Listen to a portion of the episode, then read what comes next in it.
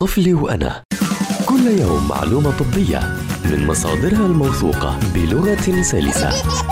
طفلي وأنا عبر أجيال مع أخصائية الأطفال وحديثي الولادة سما برغوثي.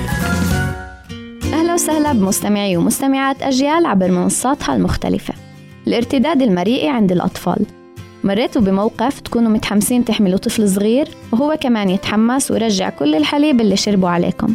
الارتداد المريئي من الظواهر الطبيعية الشائعة جدا أول سنة بعمر الطفل. سببه إنه الصمام اللي بفصل المريء عن المعدة غير محكم فبيؤدي لرجوع حليب من اللي شربه الطفل من المعدة للمريء للفم. أحيانا بينزل كمان من أنف الطفل.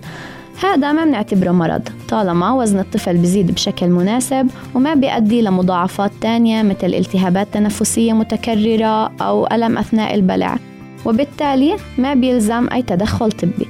من الأمور الممكن نعملها بالبيت حتى نخفف من الارتداد إنه ندش الطفل من 20 ل 30 دقيقة بعد كل وجبة. استنوني بحلقة جديدة من طفلي وأنا حتى نحكي عن مواضيع بتتعلق بصحة الطفل.